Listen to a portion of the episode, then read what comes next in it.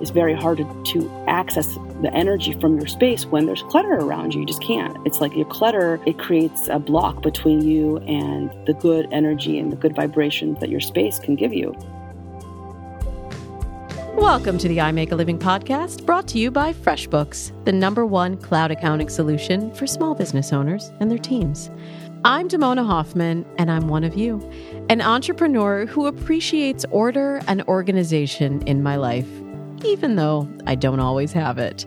Q4 is coming to a close, the holidays are here, and we're starting a second lockdown. So today, we're going to clear the air, literally. I'm talking to someone who I have worked with in the past. Her name is Inessa Freya, and she's a psychotherapist and feng shui consultant.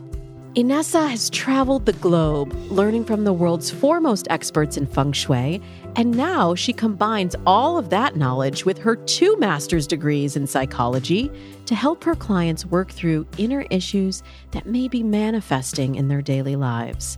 Here's Inessa on how she makes a living. I am a feng shui practitioner.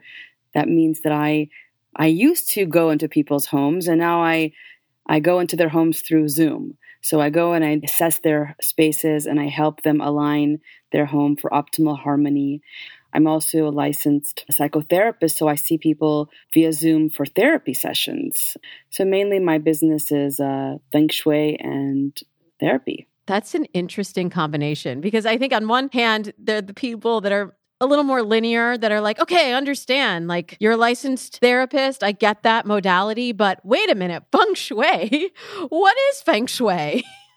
Totally. And so I've, I've incorporated those two together because I like to use that more linear, I guess, symbolic model of, of psychology to understand a person's space. So I, I analyze people's homes to understand them better and then help them understand themselves better. And for me, they, they both go hand in hand. Like feng shui is more spiritual and there's that dimension of it. But I like to speak about it from a more psychological perspective, like trying to understand yourself through what you're already creating in your space. And then, you know, what you're creating in your space doesn't support you, making changes so that it does support you and your goals. A lot of people now are being forced to work in their homes and are having to adapt their space to incorporate running their business or their side hustle, maybe also working another job. Then there's their family. For me, I have homeschool happening. And I imagine that there must be there must be a better way to do it. for lack of a better a better way for you. there must be a better way. I don't know. Our listeners are like, mm-hmm, mm-hmm. How would you recommend that people? Now that we know we're probably in this for the long haul, we're going to have to have a work from home space and environment that supports our goals. Right. How do we begin to do that? There's many things that I've had to adopt along the way, but one of the things is um, maintaining like really good boundaries between work space and life space. Like I've had to take a part of my bedroom, which has been like in feng shui, that is one of the biggest faux pas. Like you do not have an office in your bedroom. I've been talking about that and preaching that for so long. You know that, right? I know. When you and I first met and you were helping me with feng shui, that was the case because I had a roommate. So um, I couldn't have my desk out in the living room. So we had to create sort of zones. Right. It sounds like that's what you've had to do. And I've had to create a zone. Like if I, you know, the worst thing is to see the desk from your bed. So I created a little zone in my bedroom. I used a divider uh, to separate between what is our bedroom and our sacred respite and what is the place where I work. And you know, I made it kind of its own little area. Mm-hmm. So when I'm in the room, I can't see it. I can't see that it's the divider's hiding a, a little desk, a little small, it's almost like a tray for my computer. So that's how I've created that separation between, you know, the bedroom and what it serves. It serves, you know, romance and rest. It serves a function of serenity and sensuality. But now it's become also a workspace. And with Feng Shui, it's so important to keep these boundaries healthy because now we're bringing people into our bedrooms, right? It's very intimate in a way. Right? It's very intimate. So now, like, I'm seeing clients in my bedroom. So I'm processing with people in my space. So I've got kind of their energy.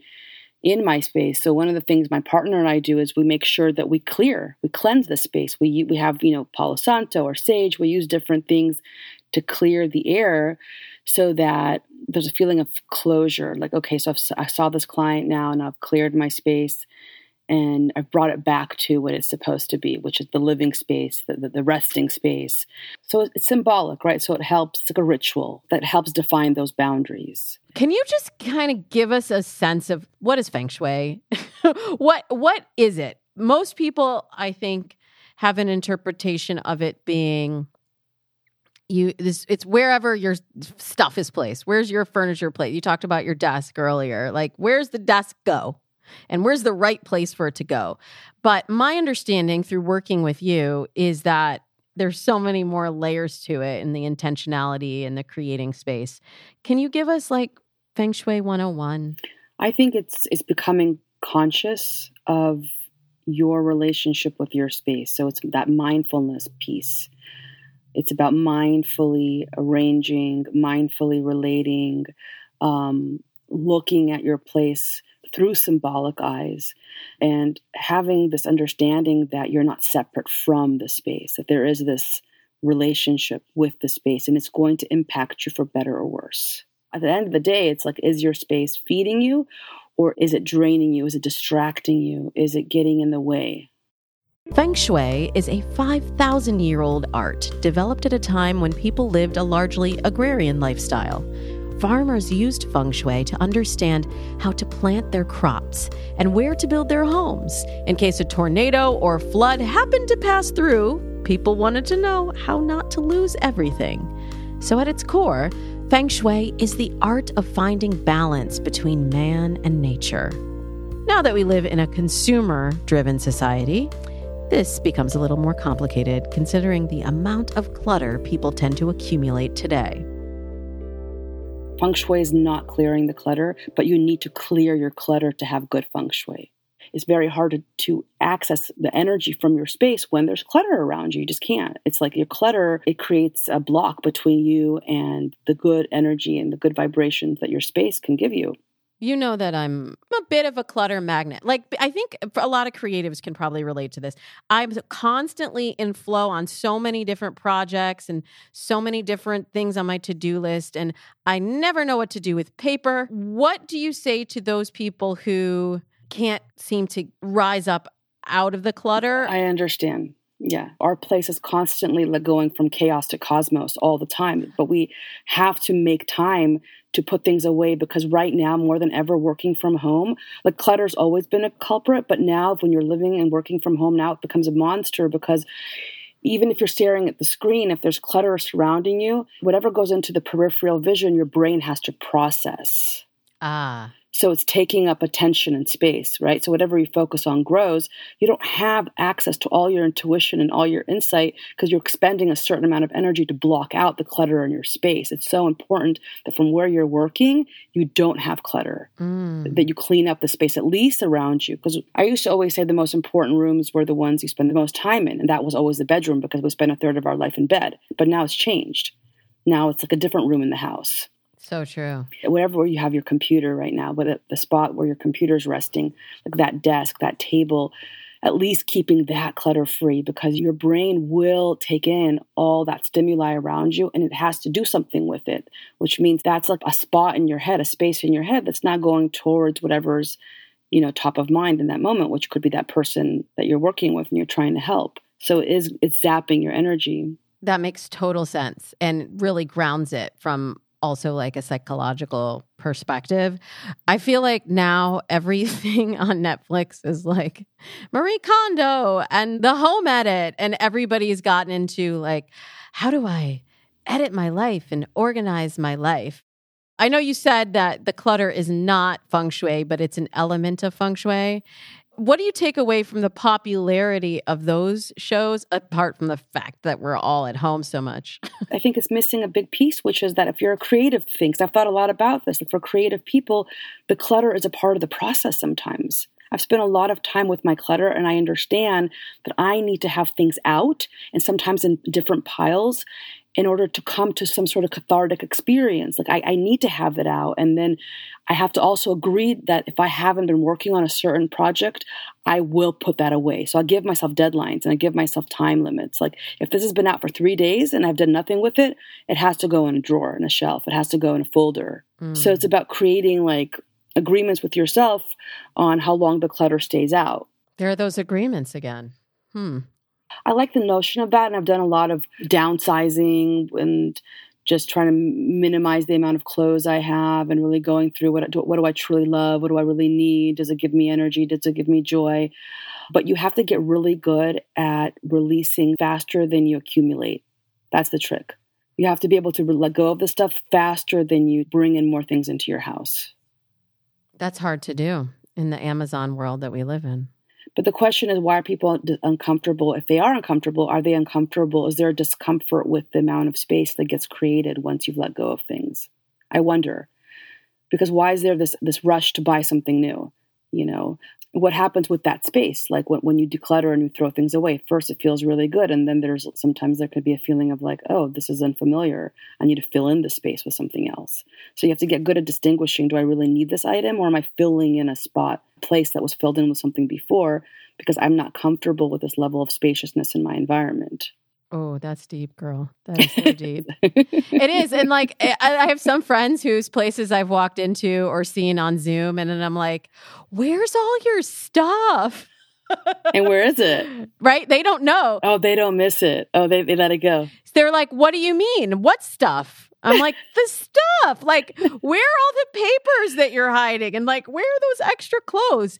They don't have them because they as part of their process have been able to release or organize or you know find a place. I mean that's a feng shui principle. A home for everything. Yeah everything has a home. But let me ask you something because i feel also like we're talking about values and where you place your value. So if you're a person that puts your value on knowledge and information i think you're going to have a lot more papers around you. You want to hold on to that idea and that thought you know so we're getting into a whole other thing here. Like if i've seen a lot of people that whose grandparents lived through the great depression or like my parents came as immigrants to this country and from from communism they, they you know there was no way of differentiation in that culture. And so when, when my mom came here the first thing she did with her paycheck and never stopped doing was buying herself clothing because clothing is how she differentiated. So now my clutter shows up in my closet because I that's been passed down to me and I place a value on clothes but it's, it was an unconscious value that was passed down until it became conscious. Now I'm like, oh, okay, I see. It's not that I really care so much about these things. It's just it's because it was something that was passed down from my mother. So if you look at people whose parents came out of the Great Depression, they tend to hold on to more of those things because there's these underlying kind of fear around not having enough of something. You asked me about Marie, right? Like, well, what, what, do you think about her tidying up method? It's not as simple as that. Yeah, I don't think it's as simple for everyone. For some people, it is but not for everyone. No, I'm I'm with you on that. And like it's funny because I don't put that much value on clothes and I've been able to release a lot of clothes over the years, but the area where I get stuck is so in alignment with what you said. My library is overflowing. I love my books. I have my grandparents' books in there. I have my grandmother's writings, the books she like led book clubs, and I have her notes in the margin so I know what she was thinking when she was reading particular books. Mm-hmm. And I cannot get rid of those books. I cannot get rid of those thoughts. And so when you were saying that, I so relate because my grandparents were from the Depression era. They also are from immigrant families. And to them, the way to get ahead in this society was gain knowledge so that you can move up the social ladder, right? You can be something greater than the generation before you. So you have totally analyzed me in why why that is an area where I get kind of I get sort of territorial over my clutter and my stuff. And I understand. So that would only become a problem if let's say you hire a feng shui consultant and you're like I'm feeling so blocked because I'm not generating any new ideas. I feel like there's nothing new coming through me. I'm, i want to create something, but it's like all the same old stuff is getting rehashed in my mind. I might then go and look at all those books and say, wow, look, there's no room for new ideas. So then that would be a feng shui correction. We would start creating space and, you know, motivating you to let go of the old so you can bring in the new ideas. That's how we would use feng shui.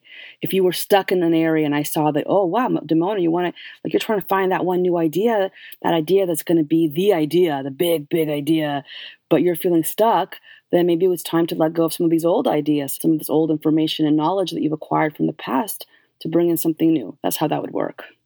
Now that you've peeked all up inside my closets, you can clearly see that you might have a deeper connection to your surroundings than you expect. But before you get all overwhelmed with the idea of a feng shui life overhaul, Inessa has a few tips for taking care of your mental health in this difficult time. First and foremost, it's all about getting your needs met. I think it can get really overwhelming, you know, when there's this much uncertainty to try to figure things out and just to try to plan. So if you can't plan because there's so much uncertainty, the best thing you can really do is meeting one's basic needs. Basic need for fresh air, for exercise, for water, for self-care. I think that's a great place to start. Is like before you try to figure out these bigger problems, are you like tending to the, the smaller things? Like are you drinking enough water? Are you going outside during your breaks? I think these are basic things that any person can meet, and it doesn't require having you know money to meet these things. And then after that, I and then after you've met these basic things, then we delve into how do you cope psychologically with uncertainty. It's like Maslow's hierarchy of needs. How can you go into actualization if you haven't like taken care of your food, you know, your shelter, your you know, your need for love, your need for safety? Like those needs have to be met. They do. But I do feel like a lot of people have deferred some of those. You know, there's like jokes going around of like, I've been wearing the same yoga pants or the same underwear for a week. And I just find, and I probably learned some of this for you, even just like the personal feng shui of when you put on a nice shirt or fresh underwear, for example it impacts us on a physiological level that's mm-hmm. that's very real, isn't it? Yeah. Yeah, I think so. And I think it's interesting what you said about preparing yourself from the outside as if you're really going somewhere. I don't think about it as much just because I I think I I'm already by nature a little bit more vain, so I tend to I do my makeup every day just because so I I I miss that part. I forget that people don't not everyone cares but I just always been that way. It's like a habit that's ingrained in me. But I think there's something to be said about, you know, looking good, even if you're not having to look good for people. It's just putting on your lipstick and doing those little things that make you freshen up and make you feel like, I think it increases your chi. I really do. I think it increases your vitality and your chi. We've already talked about self care and doing the things that make you feel like you under the pressure of a pandemic. For me, it's exercise. I can tell that it's been a particularly stressful year because as of yesterday, I just hit a one year streak on Peloton. I have some serious dedication to self care. However, Inessa also reminds us that you shouldn't feel guilty about the time you take to renew and relax. Self care can also mean allowing yourself to just take a break and binge some Netflix for a few days. There's a feeling of guilt for a lot of people. So for me, like the way that I overcome that level of inertia, you know, you're just stuck in a rut, you're not taking care of yourself, is that I will commit to whatever it is that I'm doing. So if I'm watching a show, I'll commit fully. If I'm not exercising for that, for those three days, or if I'm just eating things that I really wouldn't eat, I'll commit to it fully and wholeheartedly. So I'm not doing it half assed. So you're totally aware of what you're doing and you're choosing it. Because the hardest part about like, abandoning oneself is that you go unconscious and then you fall into these feelings of guilt like oh i i just i ate like two pints of ice cream and now i'm in the morning i'm feeling inflamed i have inflammation and i have a stomach ache and and that fuels you into you know not not, not exercising so instead i'm scanning facebook and looking what everybody else is doing. So if, if you were to just commit to like doing these things that you think you shouldn't be doing fully and then you know it's much easier to step away and to pivot into something healthier. That's how i do it. Like i'll just do the bad thing or whatever or whatever that distraction is that escapist thing is. I do it fully and wholeheartedly but i do it with my full body and mind knowing like i'm choosing this all the way. Like i'm conscious of myself while i'm doing it. And then i make a different choice. Yep. Yep. Sometimes you have to go through the bad choices to get to the good. You know a few weeks ago we talked with an entrepreneur who revealed that at the time when he was from the outside doing the best in his business, like everybody knew his name and knew the work that he was doing, he was actually really really dying inside. He was really going through a very difficult mental health battle. And you know that the choices, the decisions that you're faced with, especially in a time like this, are dire. They're the difference between you being able to take care of those basic needs and have food on the table, mm-hmm. and maybe also the pressure of having to do that even for other people, for other employees. That if you don't make the right decision here, then other people will suffer that same fate. And I feel that a lot of entrepreneurs aren't even aware of when they're in the spin until it's too late. You know who I love for this kind of work? Are you familiar with the work of Brene Brown? Sure. Yeah. Course. Like, I think I love all this work she's doing to help executives and entrepreneurs with learning how to be more vulnerable in all parts of their life. So I think if you're willing to have that level of vulnerability with yourself and with your family and with your teammates, your your employees, your coworkers, like then you know you can bring parts of yourself that you would otherwise hide. And I think there's a shift though societally where people are becoming more vulnerable and I, I, think her thanks to a lot of her work especially so that to mm. me sounds like already somewhere in him he felt he had to keep all these things compartmentalized right mm-hmm. like he mm-hmm. couldn't tend to his psychological and emotional needs he had to he had to sacrifice mm-hmm. his well-being in order to fulfill his obligations as husband father whatever um, boss and so he wasn't really being true to himself right? And ultimately that's that's the root of the problem. What do you say to those people that are even past that point Inessa like the people that are realizing that their business may not be able to weather the the storm the covid storm or some other challenge that they're facing? Yeah and they're feeling that defeat and they're feeling that despair what do you say to clients who come to you in that state? You can't bypass feelings. So it's really more about feeling whatever it is you're feeling. And then, okay, so where do we go from here? Like, there's going to be inevitably a feeling of loss for most people. We have all gone through our grieving process with this, with COVID, because life's mm-hmm. changed so much. You know, we've all gone through our stages of grief, or maybe those stages happen really fast for some people because the losses weren't as great. But I think like helping people go through their loss and then looking and drawing upon their talents and what are the opportunities right now. Mm-hmm. But there's a process I think one has to go through. Like you can't just jump. Exactly. Yeah. And that's the hard stuff going through the process. So I know you're recently married. Congratulations. Oh, thank you. A lot of a lot of my friends were like, "Oh, why would you marry in 2020? Like, well, you should have you should delay that." but you know that's the thing it's like we don't know what's next like why delay your happiness in the life that you want when you have someone in front of you that you want to be married to totally what advice can you give couples who are living and working alongside their partner in close quarters what we've been exploring is these breaks that we have so we have breaks in between sessions and we notice that you know sometimes we'll meet in our during our breaks, like in the kitchen or somewhere, and we've had to make a very, very kind of conscious effort and agreement not to start any major conversations during those breaks. How do you define a major conversation? Well, anything that requires more than 10 minutes of like talking about, we we just have to commit to not having that conversation because then that can spill that spills into our sessions that keeps us still stuck like we it's like if we can't complete this talk now in the next 10 minutes we're just not going to have it even if there's something so pressing that i need to tell him or there's something that he did that i'm upset about i've had to really like put that on the sh- like compartmentalize that and agree to not talk about it until we're both finished with our day mm. because it, it kind of pollutes the space and then we're not finished with the talk and that energy goes into our next session mm it's like that unfinished business. We can't start it if we can't finish it. That's kind of the rule we have. If we can't finish this talk in the next 10 minutes, we, we're not going to even start having it.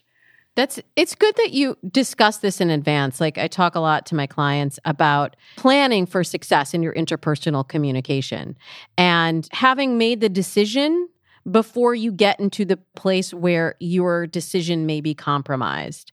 So for you, and your partner, you've already made the decision that you have that boundary and that boundary is agreed upon by the two of you. I feel like these agreements in the work from home world that we are in are really important with our partners, our kids, our colleagues, and the the other people around us. Yeah, and it also, but it came from like trial and error. It came from like me confronting him about something and then him not being able to meet my need and then having to jump on a call and then telling me, hey, I spent this whole hour with my client. I didn't feel like I was really present for them because I'm thinking about what we just talked about. So can, can you please not do that again?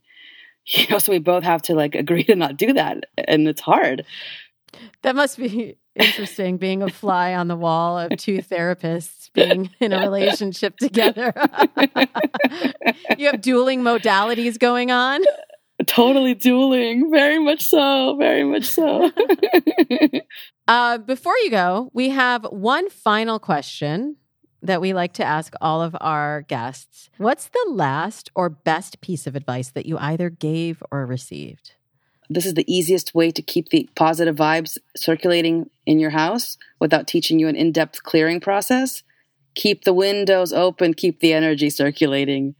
A lot of that stuff that you pick up, you know, throughout your day from the people that you see. You know, a lot of this it gets reabsorbed into the space. Like ener- energy dynamics, everything gets reabsorbed back into the house. So let it out. Open the window. Thank you. I will take that advice. You're welcome. Thanks for being here. Thanks, Damona. Studies show that just one five minute breathing exercise a day can relieve a lot of emotional exhaustion. In season two, Michael Cass, founder of Story and Spirit, joined me to demonstrate a breathing exercise. You can go back and listen to that episode. It's called Transformative Storytelling, and then follow along. Here's what we learned from Inessa today boundaries. Create some physical boundaries in your space and in your relationships to maintain better focus and save your sanity. Find your connection with nature today. Pet your dog, go on a walk just take some time away from staring at a screen and sitting at your desk. Clear your clutter. It takes up too much space in your brain and in your house. Start by figuring out what the clutter symbolizes for you. Want to learn more about Inessa's work? Maybe get your place virtually feng shuied or talk to her about her mental health work? You can find her online at fengshuifromtheheart.com or check out the link in the show notes. This podcast was brought to you by FreshBooks, the number one cloud accounting solution for small business owners and their teams. We have so many tools to help you get your finances organized so that you can focus on organizing other areas of your life and work. Check out the exclusive offer that's just for you, our podcast listeners, at freshbooks.com slash IMAL. Again, that's freshbooks.com slash IMAL, which is short for I Make a Living. Our audio engineer and composer is James Morris. Our associate producer is Leo Shell Villanueva. Our producer and director is Paco Arizmendi. And I'm your host and producer, Damona Hoffman. I love to connect with people, especially at a time like this. So reach out to me. I'm on all the socials at Damona Hoffman, or you can find out about my work at damonahoffman.com. And don't forget to make your space work for you because it's your business. See you next week.